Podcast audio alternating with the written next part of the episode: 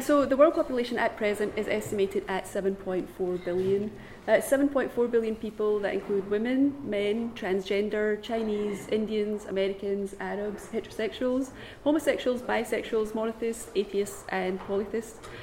I'm just naming some of the diverse groups of people based on gender, nationality, sexual orientation, and religious beliefs. From the 7.4 billion, approximately 1.8 billion of these people are gamers. Um, the reasons to diversify are therefore self evident and should not warrant justification, um, since, in the word, words of Justin Trudeau, because it's 2015 or in this case 2017. So instead, dialogue should actually involve strategies to achieve diversity, and that's what we're here to discuss today. Um, so I'd like to hand over to Sally just to mm-hmm. sort of introduce yourself and also yep. how you got into games. Yep, so I'm Sally. I'm an associate producer at Ubisoft Reflections in Newcastle, just a couple of hours away. Um, I've been interested in games since I was very, very little. Um, I first played like Legend of Zelda, and I was like, "Holy shit, this game is amazing!" And this is what I want to do with my life now. So since then, I've kind of been on that track for the game industry. I did a degree in computer animation. The first job I applied for was actually Ubisoft, and luckily I got the job. Um, so I've been there five years now. Um, I started in a testing role. I did that for about a year and a half.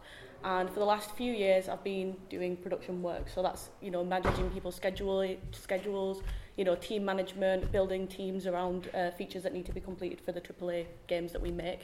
So a few games that I've worked on, I worked on Just Dance to begin with. It was a very fun game. I was testing that, dancing all day long, so it was very tiring, but it was awesome. Um, and I beat my dad all the time on Just Dance. He had a go, but he couldn't beat me. Um, and then I worked on Watch Dogs for a bit, and now I'm working on uh, Tom Clancy's The Division. So, yep, that's Fantastic. a bit about me. And Sally was also on the Develop's 30 Under 30 Oh yes, well. yes, a couple of days ago I found out, uh-huh. so it's cool. Thank you, Kish. Over to yourself. Hi, I'm Kish Hirani. Um, I'm currently freelancing in the video games industry. Uh, been 21 years in the video games industry. Started all the way back in Scotland. Uh, so I graduated from Edinburgh University, and uh, my first job was at uh, VIS Interactive uh, in Scotland. And um, my link to Glasgow would be I think the only time we ever came to Glasgow because it was the popular thing back then, I'm sure it isn't now, was pub crawls. Uh, it's just a social thing to do. Otherwise, we just stuck around with Dundee and uh, Edinburgh. Um, my uh, entry into the video games industry is slightly odd in the sense this is 21 years ago. I wanted to be in the movie special effects because that was the norm, and that's where I, w- I just worked, I was a programmer. I did computer sciences, so uh, that's what I really loved. And it's odd to say now, but uh, it was my second choice. And uh, luckily, I found a job. I was at Edinburgh University, and uh, mm-hmm. while I was still studying, uh, they were looking for really good computer graphics uh, students. So got a job uh, over here. And I think earlier on, I think a lot of people mentioned this moving away. Absolutely loved Scotland, especially living in Edinburgh. Um, and really wanted to stay here, uh, but unfortunately, after two years at with my first job in the video games industry, I had to move down to London, uh, where I got my next job in the video games industry, and uh, I just stayed there, and didn't come back. Um, I'll just give a couple of sort of company names or so, because I think uh, you've got one of the questions which links to the colourful companies I've worked with. Uh, so I've worked at BBC Multimedia.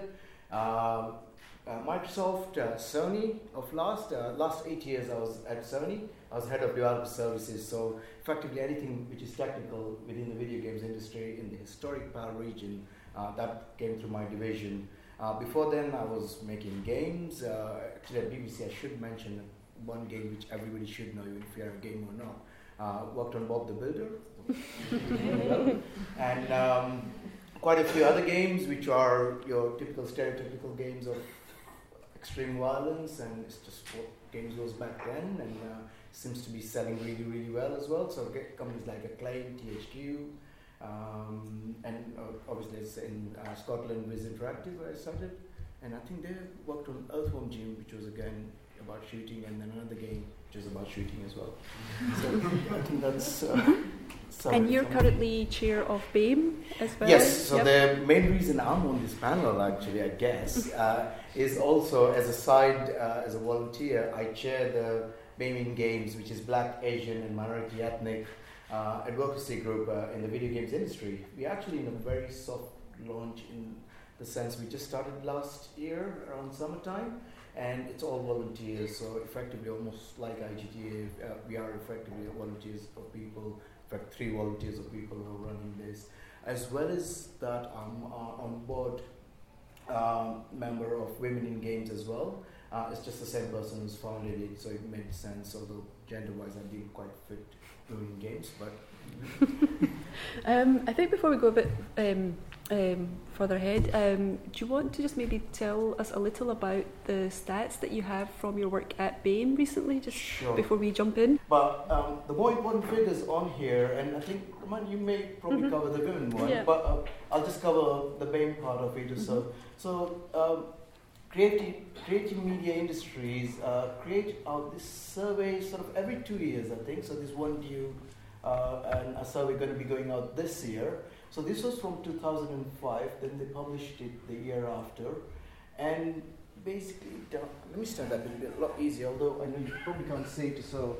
Uh, but video games industry comes along there. So it's roughly about 70,000 people who are surveyed, and uh, we are amongst the low. Uh, and saying we as in collective, all of you will be joining the games industry because it's the most amazing industry ever. Um, with 4%, uh, pretty much all the way down to uh, other similar sort of ish um, sectors like uh, animation and um, as well as uh, I think there was one more which is equally low, uh, film as well. Um, but again, if you look at all this in terms of higher up there, TV and radio, we are very, very low. And a lot of these figures, I take them uh, relative and they make a lot more sense because otherwise you could probably break it down and just say, well, 400 people surveyed is not that very big a number or so. But that's terrible. And there are figures which were released in 2012. And in 2012, it was actually 4.7. And right now it's 4. And I think 0.7 is you can say margin of error. So, and I won't be surprised if that same survey is done now. It'll probably be very similar. Uh, it'll be around four percent or so. Um, I'm going to slightly touch on women uh, in games. Um, it's the same survey, and that used to have a terrible around 5% or so about eight years ago. And the last survey over here, you can see that it's tremendous. I mean, this is great figures. Not good enough yet, but it's 19%. And a lot of work went into getting into that level or so.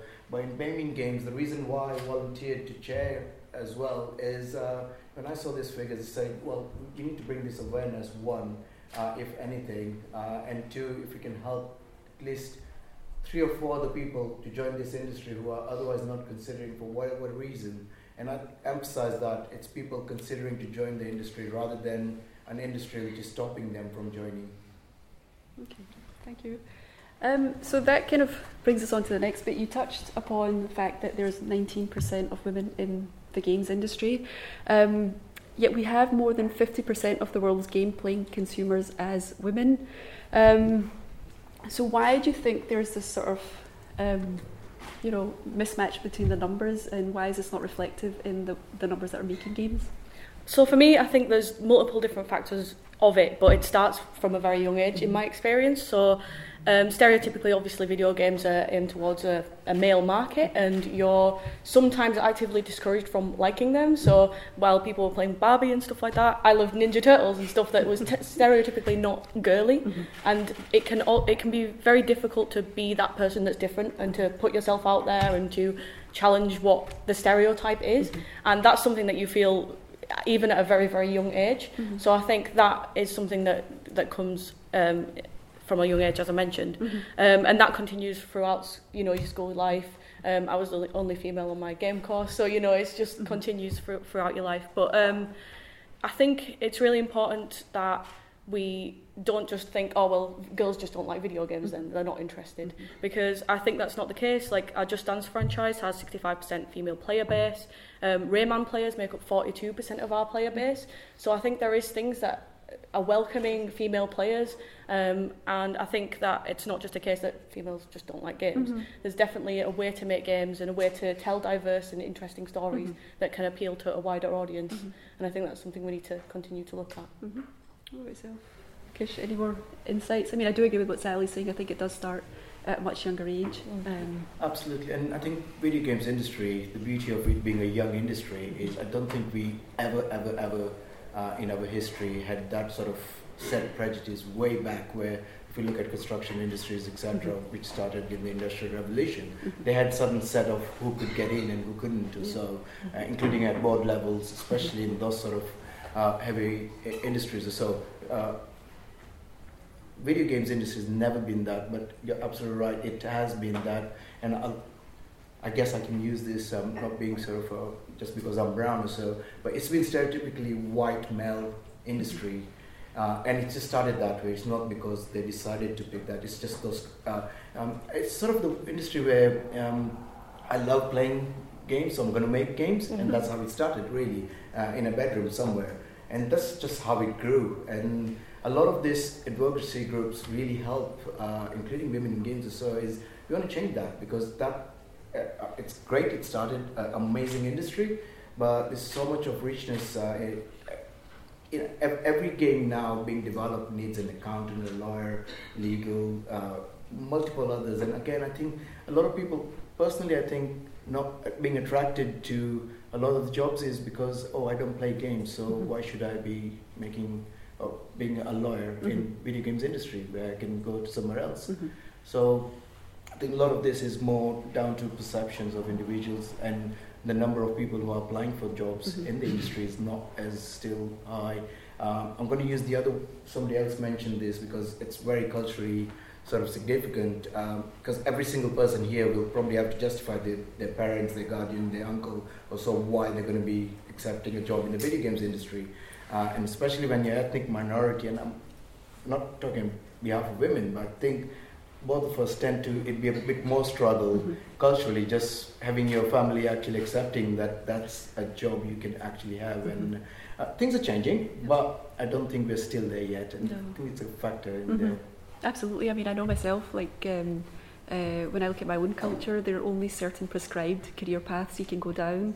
Um, doctors, engineers, um, lawyers come a bit further down than that. But, um, I mean, the games industry doesn't exist. And I know when I decided to pursue a path um, uh, in the industry, that trying to explain that to my gran, it was just non-existent because she didn't understand what this was. So I had to kind of take a step back and say, well, it's in IT, and that she sort of grasped. But um, I don't think there was that sense of real pride and achievement until I told her, oh, well, you know, I'm, I'm going to do a PhD first. So she understood that much.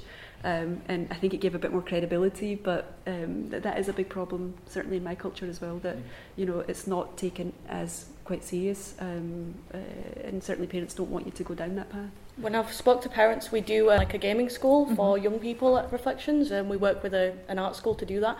And we have the opportunity to speak to parents there, and a lot of them have this kind of preconception about the game industry that it's not a serious career. You know that hey, do you just play video games all day and stuff? I get asked that question a billion times a Uh-huh. day. So you know they, it's it's good to speak to parents and to let them know that it's a viable career. There's a lot of good opportunities within in the, the industry because it is still seen as, you know, like Not not really serious. Yep, no, absolutely. Mhm. going to add uh, Yep. the amazing things uh, some games which unfortunately don't design this this just happens uh, Mhm. things like candy crush um, pokemon go uh, um, angry birds etc um, all these games bring a lot of sort of credibility to the industry because uh, parents even if they wouldn't play games and I, personally i think every single person has probably played a game while waiting for the train or whatever on their mobile phone mobile phone is the most amazing thing that's happened to the industry and a lot of these games which everybody has heard of, everybody now I hope has heard of Pokemon Go, whether they've played it or not. Sometimes it's bad publicity, but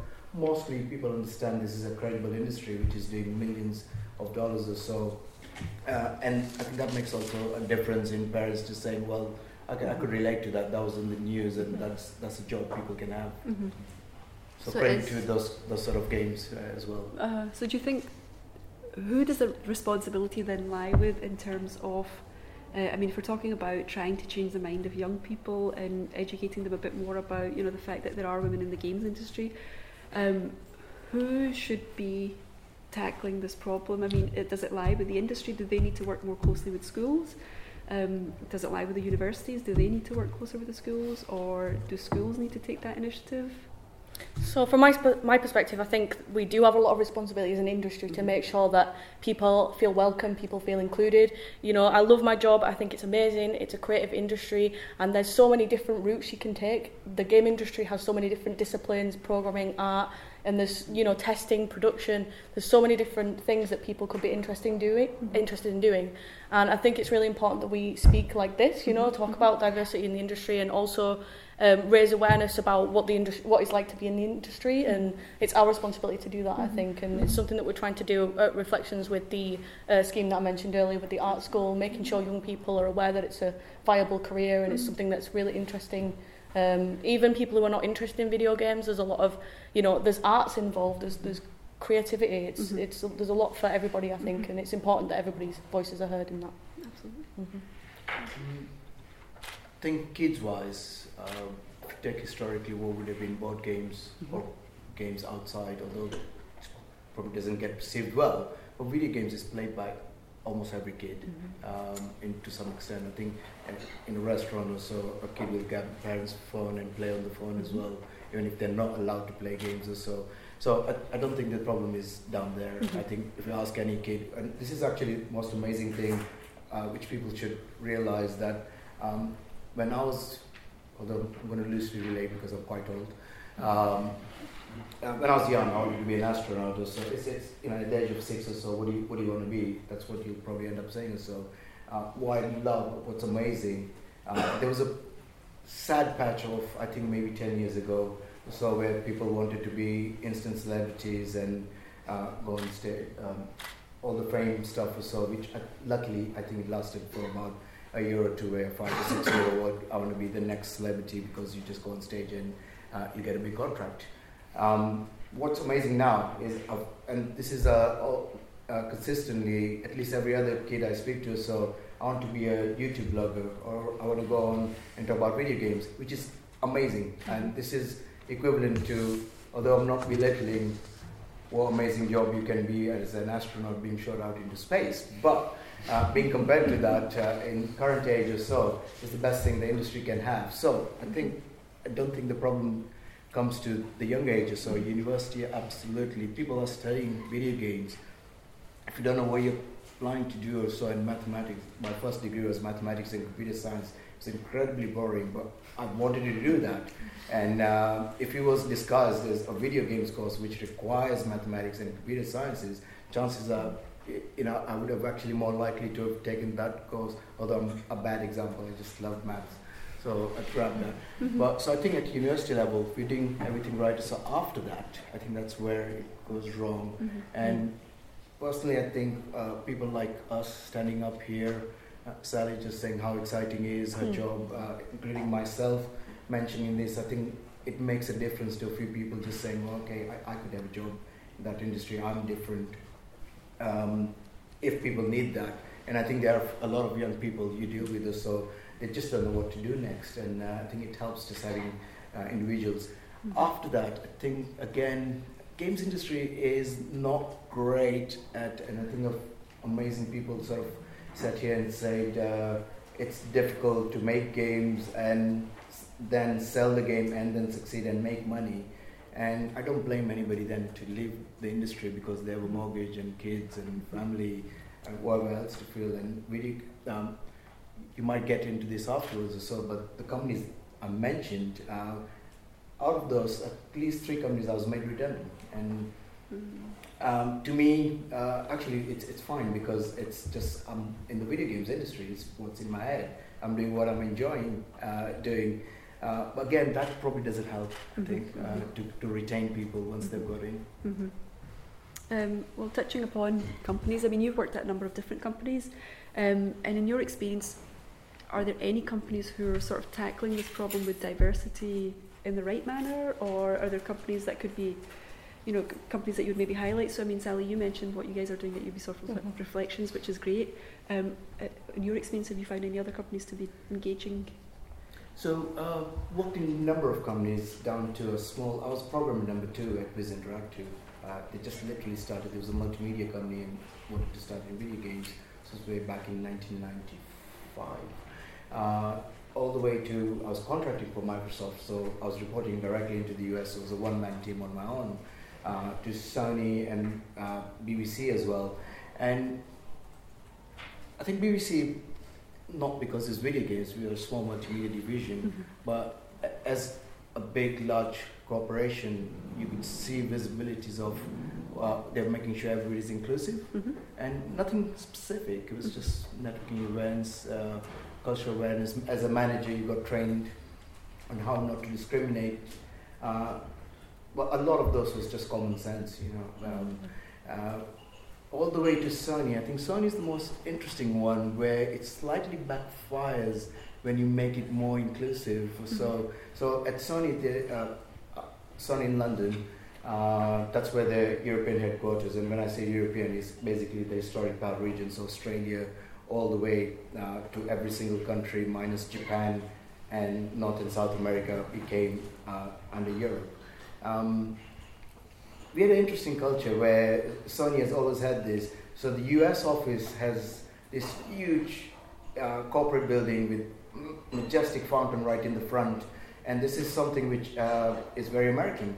And so that they had a nice open barbecue place uh, outside, restaurants and everything. And then um, in the in Japan, it's a very sort of reserved and in fact, I kid you not. So in the uh, Japan building in Sony, on the ground floor, there is a very I would probably say four star Japanese uh, sorry uh, Italian restaurant because that's supposed to be a cool thing to have. Uh, in UK, we had a pub. So every Thursdays and Fridays, it was a pub night, and probably you guys think this might be very expensive, but in London, one pound for a beer, so heavily subsidized beer, was the most amazing thing ever. In the eight years I was working at Sony. Now that was to encourage people every Thursdays and Fridays to network and meet, but that doesn't work for somebody who doesn't drink, especially. Um, people religious reasons, uh, they would not really want to be uh, in a pub or so. And suddenly you're excluding a certain big chunk uh, out of the people who you're expecting they can network. Mhm. In fact, those other guys will almost feel um, they're not mixing in uh, work-wise, culturally as well. Mhm. And a pub is the complete wrong place to actually uh, create that environment for them. Uh, so I think I, I tried a lot to think of what companies would do to Mhm. make, and I, I don't think there's a single answer Mhm. because we come in most amazing, different, colorful Mhm. world of life, uh, including our permutation down to how we also what we enjoy. I mean, I'm, I'm a classic, non-stereotypical. My I, I was born in Kenya. Uh, my roots are from India, and moved to Britain when I was a teenager. And I love motorsports. And when I was at Edinburgh University, my hobby was skydiving. Now, if anybody was to ever guess from my color of skin and from where I've been brought, that there's no way they would have come to that level. And so, same with everybody else. So I think everybody being different, uh, don't think we'll be able to nail how we can Mhm. make everybody exclusive. But I think Sony and um, BBC is the two companies where I put active effort in making sure managers, people in senior positions or so are trained Mhm. uh, into some of these things which are common sense or so. Mhm. Um, video games industry, I think personally, we don't really invest in people Mhm. uh, management skills and training skills. Mhm. Uh, when I say we don't, in the sense the, the courses I, I went at BBC, for example, uh, they were uh, at that point uh, there was a female England, England rugby coach, and her job was to train how uh, the uh, rugby players talk to each other mentally as a team. Not Mhm. she didn't know anything about rugby whatsoever, but she was brought in to train us as Mhm. managers. Mhm. Now, I'm not saying video games industry should be bringing that Mhm. caliber of people, but at Sony and um, um, BBC, they definitely invested into that. Mhm. And in smaller companies, I don't think they can, but I think this is where trade bodies so should be able to Mhm. help us. We, we are a young industry, and I think Mhm. we've grown very, very fast. So people take a lot of some of these things very for granted, but we do not invest enough into high caliber training for managers, directors, CEOs, people who are one man team running their companies. Yeah, it's something we're trying to really establish at Ubisoft a lot more, like leadership teams, and especially you mentioned like role models and mentors and things like that. I think that's something that you can really do as an industry to increase diversity and to make the people who are minorities feel like they can do that. Like it's something that makes sense for them to have someone visible that's that's uh, a role model for them and can mentor their career is something that's really great. And to touch on what you said earlier about like the social aspect of things, um, we have an initiative right now at Ubisoft um, called the Social Club, and that is set up by people within the studio that can set up um, you know events like things surrounding their hobbies, their interests and then different people can come to those in, those things. So instead of like it's it's just going to the pub and that's it, you know, there's a big diversity in the kind of things that we do in those. So we've had rally driving, we've had sushi making, we've had all kinds of cool stuff. At one time, I think there was skydiving on the table as well. But we're a bit like we don't want our colleagues to perish, so let's not do that. But uh, you know, there's there's loads of cool stuff that we've tried to do to get different people interested and different people in the studio talking as well. So I think those kind of initiatives can be really good as well to you know together. Um, yeah. Just a yep. company I did work for, but mm-hmm. happened to be visiting. So Unity's office in Copenhagen. Um, as head of Valve services, I get to visit lots of exciting studios. Uh, and Unity in Copenhagen, we happened to visit on a Friday. And every Friday at 4 o'clock, they, like any other uh, studios so, they bring in pizzas and beer and everything else. So, but what more interesting than that was it was an open mic session. So any of the staff can pick up a mic and talk about something work related, but it shouldn't be what you're working on or confidential. And so much so that they actually allow us as external to say, oh, just sit on. Yeah, uh, somebody, if we don't know what happens, somebody will come along and just pick up the mic and start talking. And that makes it more inclusive. Mm-hmm. That means it's all about work as well, not all about drinking and um, uh, eating as well. Not that there's anything wrong with that. Uh, but what was amazing is some guy just stood up and for half an hour talked about uh, some audio side project he's doing, which I hadn't a clue what he was talking about. Uh, and I think half the guys didn't either, but he was so passionate about talking about that. And I think that, that was amazing. Mm-hmm. Uh, and it was work related as well mm-hmm. because uh, it's, it's technology. Mm-hmm. mm-hmm. That's true. I mean, I think a lot of industry based events um, do centre around drinking quite a lot, and it does become um, exclusive uh, to people who, for religious reasons, don't drink or who just don't drink. Um, uh, I mean, in my own experience, I don't drink, and that's for religious reasons. Um, but I've always interestingly in the past I just always assumed that to be the norm that this is what happens so you just have to adapt um, whereas now there's much more of a I guess um, um, there's more people coming to the forefront and expressing their opinions that you know there should be more that's available out there and it's nice to hear that um, I think often you find if you are sort of or at least in my own personal experience, if you are from like either a minority group or underrepresented group, you try and sort of adapt yourself to fit in, as opposed to maybe raising your voice and saying that you know, hey, let's take a step back and evaluate what's going on and see you know how can we do things to actually include everybody. Um, so Sally, you t- touched a bit about um, sort of what Ubisoft is doing. Mm-hmm. Um, what's your team composition like? Um, so are you the only woman in your team? In, or, in upper management, yes, I am at the moment. In management, so, right? Okay. Yes, um, the, there are a few. We've got female game designers and things like that, but there's still a lot of work we need to do at, at Ubisoft. Like mm-hmm. this is why we're starting these initiatives right now. You know, we're still we're still outnumbered quite mm-hmm. a lot. So mm-hmm. you know, it's it's something that I've, I've been used to because it's been that way my entire life. Mm-hmm. So you know, it's it's I don't th- tend to think about it that much, but mm-hmm. it's something that I feel needs to improve, mm-hmm. and it's something that we're definitely still working on. And that representation and team composition is still an issue mm-hmm. that needs mm-hmm. to be addressed by us. So that's why we're putting in these initiatives in place. So. Have you have you experienced any sort of gender related roadblocks in your career? I know you've only been at mm-hmm. Ubisoft and it's been five years. Yes, it's been five years. has it been quite?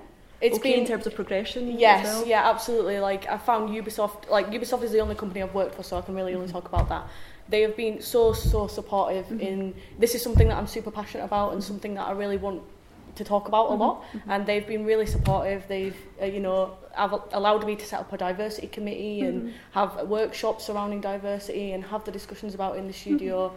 and they've been absolutely nothing but supportive and it's something that not just Ubisoft Reflections, Ubisoft globally is really interested mm-hmm. in improving as well. Mm-hmm. So I've had a lot of discussions with people from Montreal, from Malmo, um, San Francisco doing initiatives as well. Mm-hmm. Um, because obviously Ubisoft is a global company, we all try and work together to achieve these mm-hmm. things. Mm-hmm. So it's it's something that's really on Ubisoft's mind at mm-hmm. the moment, and I think that's really cool that they're supporting me in this endeavour. So yeah, it's quite Mhm. encouraging to hear that. I mean, you mentioned Mhm. that you're the only one um, who's sort of in a management position, Yes. mhm. and um, I think a lot of the diversity talks that we certainly attend or Mhm. speak about, we do talk about how do you encourage women into the industry, but how do you sort of retain the talent and Mhm. actually push them through the pipeline Yep. uh, to more senior positions? Um, uh, I think that's quite challenging in itself as well. So you, Yeah. all, you guys obviously have things in place. Um, what are your thoughts on it, Kish? I mean, are, how do you actually get women to more kind of senior roles? Um, I think a lot of this will, and this is all positive, that Mm. it's going to get better, which Yes. is a Mhm. horrible thing to say, uh, because hopefully it'll always get better. Um, but I think a lot of seniority, again, I think any female or any person uh, who's different or so wouldn't want to get a certain position just because they're different. Mhm. They need to deserve that position. They need to work hard and get that position. So, and that's why I think you know the experience which is trickling through. Uh, we we were looking at the stats earlier on. So a lot of those stats. Uh, one thing we can't go back in time and create ten years of experience to that person who did not join the industry or so. So I think, and that's what I mean. It, it's Mm. getting a lot lot better or so. Um, I think that it's already pretty amazing. Um, sitting on this panel, I'm the minority, which is I love it. and um, although probably not in the audience. if you look around the Uh, room. and, um, I think video games industry absolutely. Uh, maybe engineering side uh, the other way around. So I Mhm. think uh, I've managed amazing engineers, and in my career of 15 years of actively managing, it's very one um, difficult to get female um, engineers to apply for a role. Mm. And secondly, again, you know, semi-diversity in colors or so, uh, I'll hire the best. But like with any managers here or anybody running a business here, you'll hire the best person out of the 7, 10, 12 people you've downsized. Uh, what we need to change is the number of people applying for that role are diverse enough, Mm. and you hire the best. Unfortunately, Yep. uh, with engineering, especially, uh, not at that many females. Uh, and I think I've only managed about one or two Mhm. uh, and sadly as well, or when I worked, uh, they probably left for whatever reasons Mhm. or so, and it's been predominantly all male um, engineers uh, Mhm. who've always been in there. On the other side, art, design, amazing diversity. In Mhm. fact, it's at the right level as opposed to completely topped it over and Mhm. suddenly you've got 90% female in art or so. Um, I think a lot of other areas, and I think pretty much all other areas apart from engineering, you, you actively work at a studio, you might be able to tell me. Yes, But yeah. I, I think we've got a balance quite right, which is a good Mhm. thing, right? Yeah, I mean, it, it depends on the department, like the amount of, you know, different people in it. Our creative director is a black guy, so, you know, he's he's got a lot of experiences that he shares with people as well. Um, and the team composition itself, it, it just varies between departments. It's, you know, the trends can be, usually the creative roles have more women in, but we're seeing uh, an interest in programming, especially now that the tools for making games are a lot more accessible to a lot more people. Um, so we're seeing that increase in, in programming roles and just in applicants as well. We're still a little short on programmers as always, but we've seen an increase in people interested in that from a young age. So You hit the right point about middleware. Uh, things like Unity, uh, as, as well as Epic's, uh, can't remember the tool they've got so. Mm, mhm. It, it sort of removes that sort of programming Mhm. part of things, which means it becomes very ex- ex- inclusive of anybody who wants to make games can certainly you don't need to be the most nerdiest um, computer science engineer to be Mhm. able to start a games company. Um, we've spoken a bit about sort of um, how do you attract more women or more sort of um, ethnic minorities or people from the underrepresented groups into the games Mhm. industry. But if we look at the games themselves, how do you feel um, in-game representation actually is currently? I mean, has it changed over the last few years? Are you seeing more diverse characters? Um, is it still the same? What? How do you guys feel? I feel it's definitely getting better. Like I mentioned just a minute ago, like the tools for making games Mhm. are becoming a lot more easy, a lot more accessible. So people are creating a lot of independent titles and Mhm. they're able to express themselves more in the games that they create. So Mhm. I feel like there's still a lot to be done with the industry, but I think I can see a, an upward trend. I can see that improving. Mhm. Um, you know, particularly Ubisoft games, there's Child of Light as a Mhm. female character, Watch Dogs 2, um, black main character as Mhm. well. So I feel that, you know, the AAA industry also needs to take a look and do, and do more to have Mhm. diverse characters and tell diverse stories. You can sort of end up in a catch-22 situation where you're like, we need more diverse people to create more diverse content, mm-hmm. but I think the two can go hand in hand if you're listening to, you know, diverse stories mm-hmm. and you've got diverse staff who can put those stories out mm-hmm. in the mm-hmm. games. I think you know, eventually it will, it will improve. And I am definitely optimistic about the future mm-hmm. of that. So, mm-hmm. Mm-hmm. Um, going to oversimplify this as an example, but you'll see where I'm getting with this. Um, typically, uh, in a large corporation or even a, a, small team or so, if you're designing a game, you're looking for a funding, you just want to very rapidly, quickly prototype.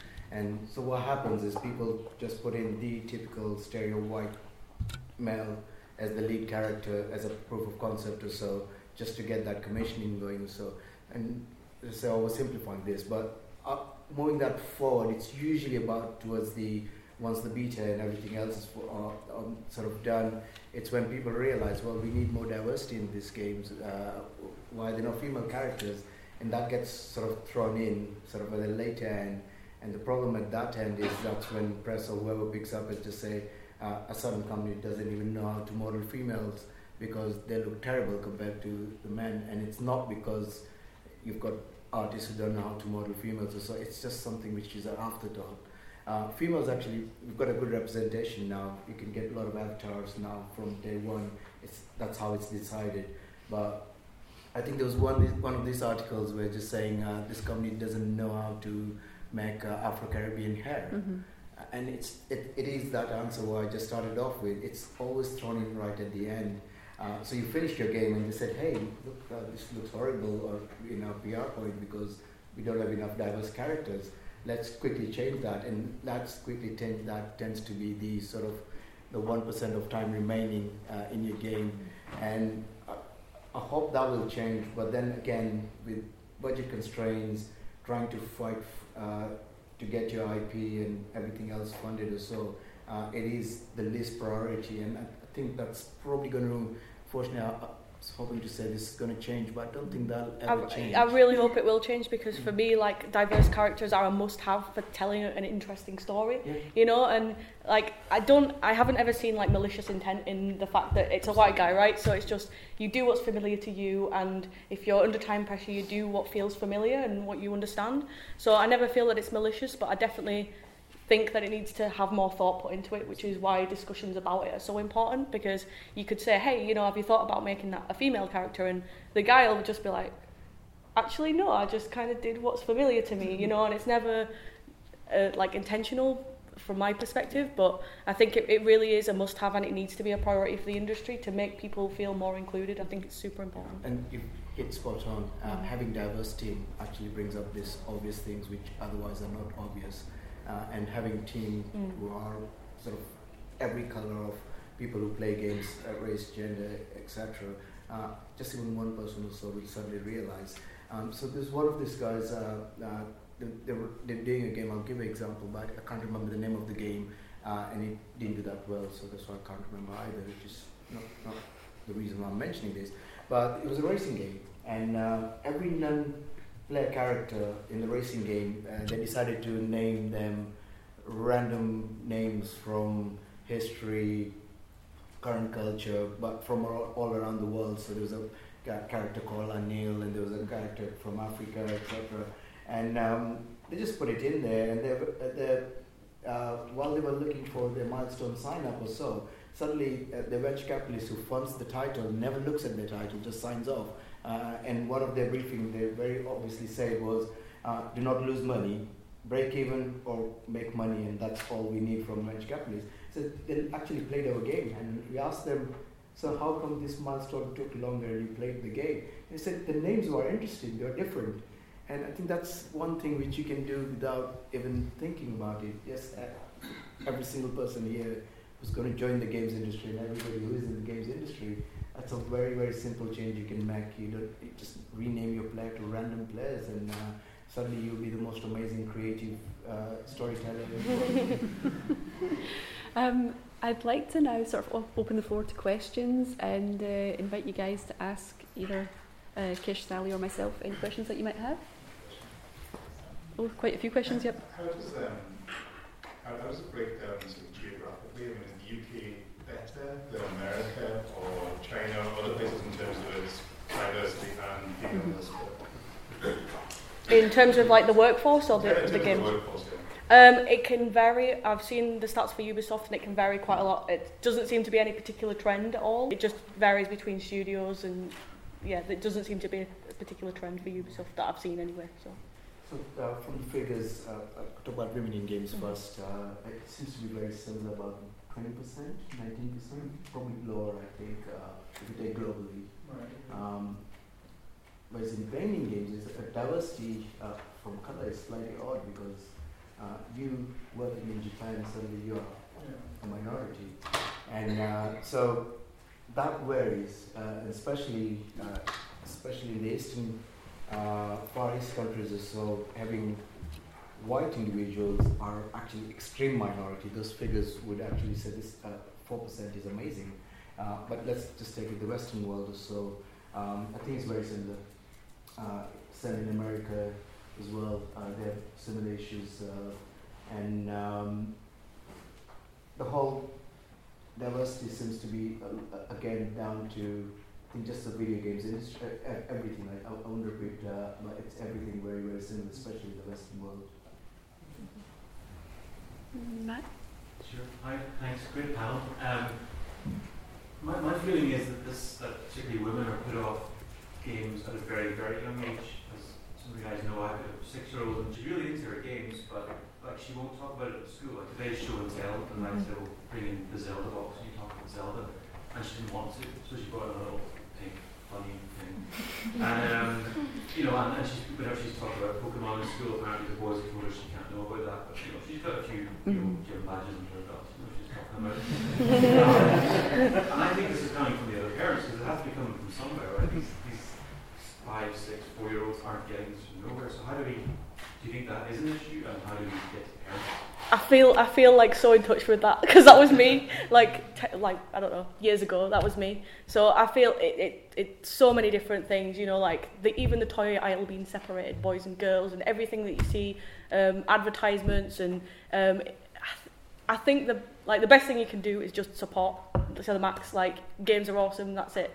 But uh, I think it's so there's so many different factors that contribute to that issue um, and classmates as well they have the same perception because they, they see the same thing um, I think it's very very difficult to tackle it but um, I think just saying it's okay to be different it's okay to you know that's that's the thing that helped me a lot so that's what I would encourage so I think. I mean, I can relate to that as well because, Yeah. um, Mhm. again, in school, you are one of the very few girls who, you know, likes to play games. Um, but my experience was that the boys actually thought that that was quite cool. You know, that there is, you know, a woman or a girl that's playing would games. be more interested. so I mean, so it, it can kind of work both ways. But I remember going along to one of those um, BAFTA Young Game Developers workshops, and what I actually found really interesting was that I mean, in terms of the attendance, I wasn't surprised at the split. Um, you know, it was I think one girl in this big group of twenty. Um, but when you know the kids were asked who are games for, and if you think they're for boys, go on this side. If you think they're for girls, go on this side. What's interesting is that there was only one boy who said that games are for everybody. The girl in that group actually went to the side which was for boys only. And, uh, you know, that came as quite a shock to me because I thought she would probably be the only one who would go along to that side. So I think the problem is there from a young age and it's hard to tackle it because you, you try and sort of, uh, certainly when I've spoken to kids, I try and tell them that, you know, celebrate your uniqueness and um, it's okay to be different. But when you're in a school setting and you've got that peer pressure, it's incredibly hard Mhm. to stand up and be different. Um, and I think the other thing that I say is like school is temporary. You know, don't let this decide what you're going to do for the rest of your life. Um, um, but it, it, it, it's hard, and I think having sort of visible role models Mm-hmm. um, can change that mindset. Um, so you know, if you've got somebody like Sally going in speaking um, at school, she's got you know the street cred there because you're working at Ubisoft that makes a, that makes a big big difference. Um, I think I, I went to school to give a talk once and. Um, I was affiliated with GCU, so there was no street cred there because I wasn't a developer at Cool Company. But when the kids were st- started asking questions like, "Do you know who's made Grand Theft Auto?" and "Do you know who's?" and if you say yes, I know, you know, some people who worked on the game, automatically they see you in a different light. Um, uh, and they give you that little bit of respect. So I think that visibility Mm, thing is mhm. also really important, and I think personally that's where industry needs to be a bit more um, forceful in that they need to start kind of um, going in and liaising with schools as well. Um, Mal? Thank you. Firstly, thank you for the panel. Really very uh, interesting talk close to my heart. And it's really nice to hear the stuff that's happening at Ubisoft, see the studio really react to this. Mm, And also kind of, again, the industry reacting really well. I think it's really important that obviously we tackle things by, it's, it's a society-wide problem, right? Mm. Uh, and it's good that, it's nice that we're, we're a very young industry and we are reacting to it. We Mhm. are, and lots of people in the game industry are selling ambassadors and going and speaking to schools and they're really promoting diversity, which is really, really wonderful. But I think it's all kind of chicken, chicken and egg thing. I think really our games need to be more diverse. And I think sometimes that the, the gatekeepers, you know, whether it's you know, Creative Scotland or Ukie or publishers, etc., I think they have a bit more power in maybe kind of stimulating um, or incentivizing diversity or diverse content. Because I think it's a very strong uh, commercial argument for diversity in games. Mhm. You know, we are in a global market. You know, we're not making games for Scotland or the United Kingdom. We're making games for the whole the whole world, right? Mhm. And the, the cultural offering is so strong.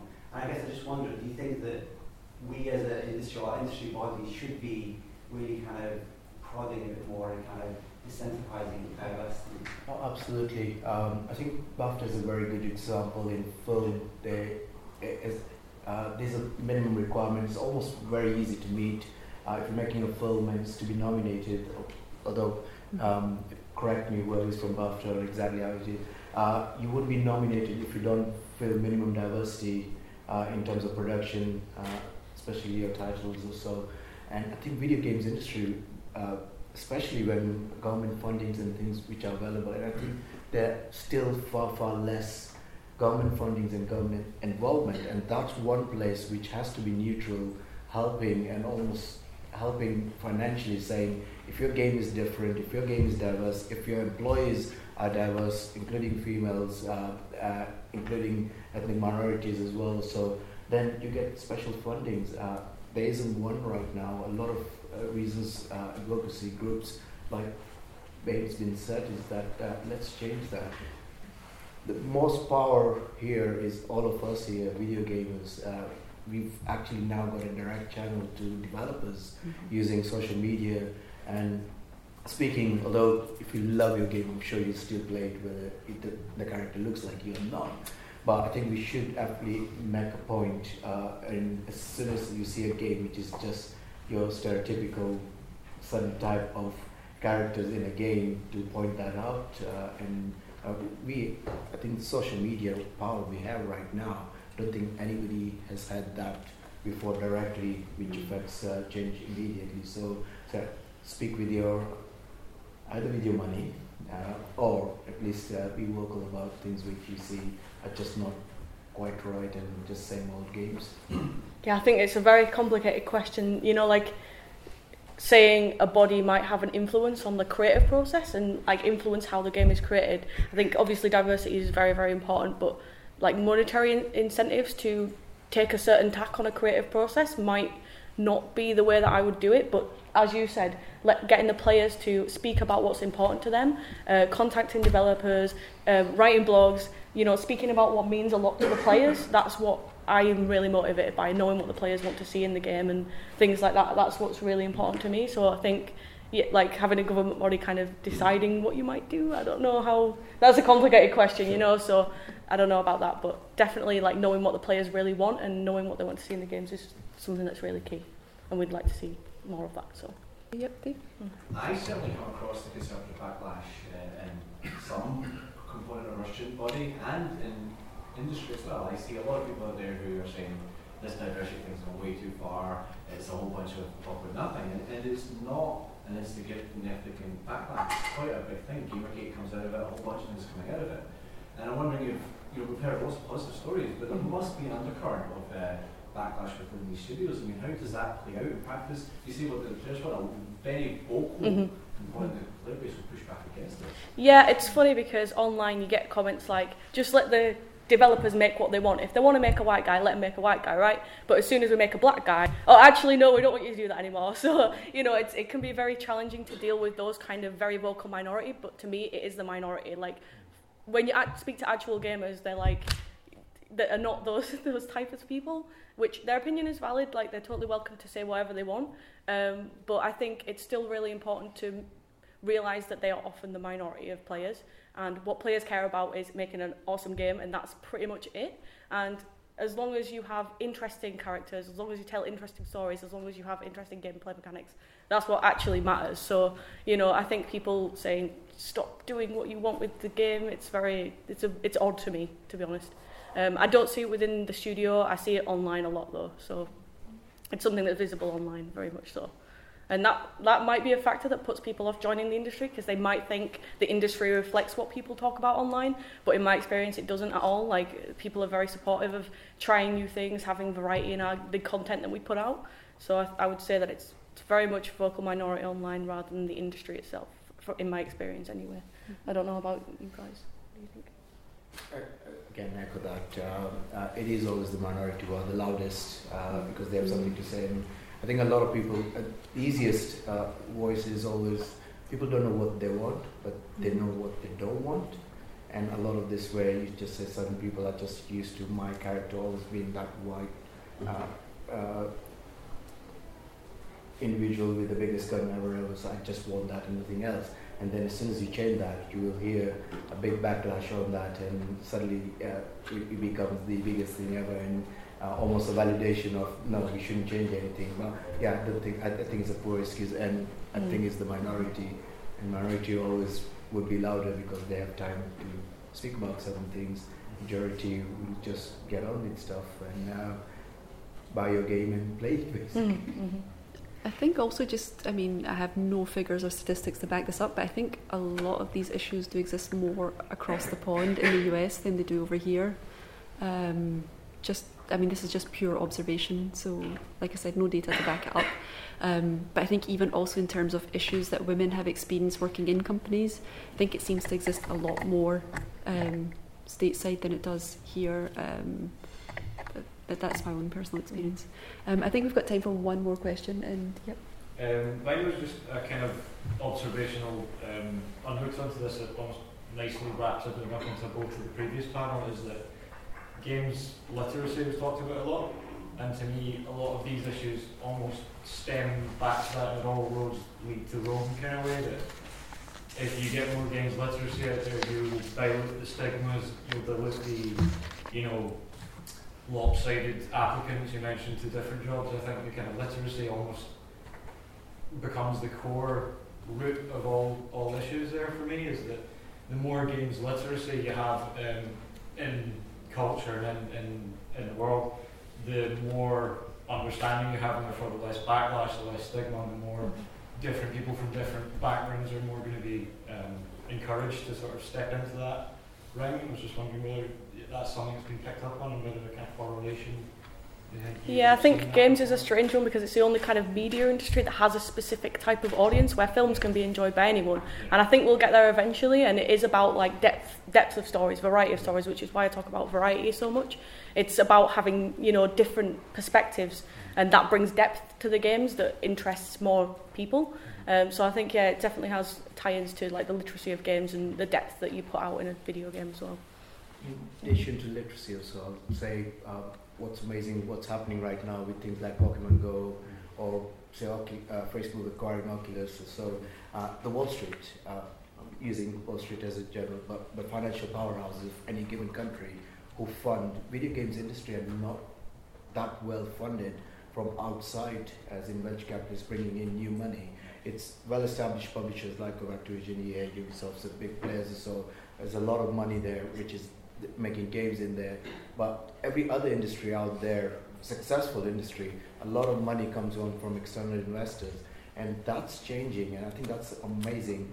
Uh, and that's where when you hear all these new headlines of uh, Pokemon Go, especially, uh, and I think uh, Facebook buying uh, Oculus or so, that actually brings in new wealth in the industry, which means more jobs created for you guys because there's more money to publish more different titles, experimental titles or so, and that's already started. I think a good five five years ago. So that's very been active, and I think it's just going to get better and better, Mhm. and we should celebrate that. Actually. Yeah. Um, I think that's it for the Q and A part. Um, before I finish up, I'd just like to point uh, um, an article that was published on the or a report that was published on the BAFTA website. Yep. It's about succeeding in film, TV, and games. Um, so it looks at sort of career progression and the keys to sustained employment for individuals from underrepresented gro- groups. It's available on the website. Um, so if you go and have a look at that, that's obviously got a lot more information in there. And uh, BAFTA also have a number of different initiatives um, to encourage kids into the games industry, so the Young Game Developers Workshop. If you are already in the industry as well, there's the BAFTA Crew uh, program that you can um, apply to, which I'm a member of.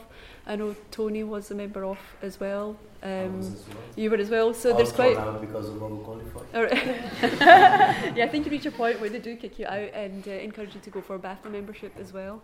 Um, so there are a number of things available, and if you are looking to sort of progress your career, um, definitely go check out the BAFTA website as well. Um, so I'd like to thank my panelists, Sally and Kish, and thank you all.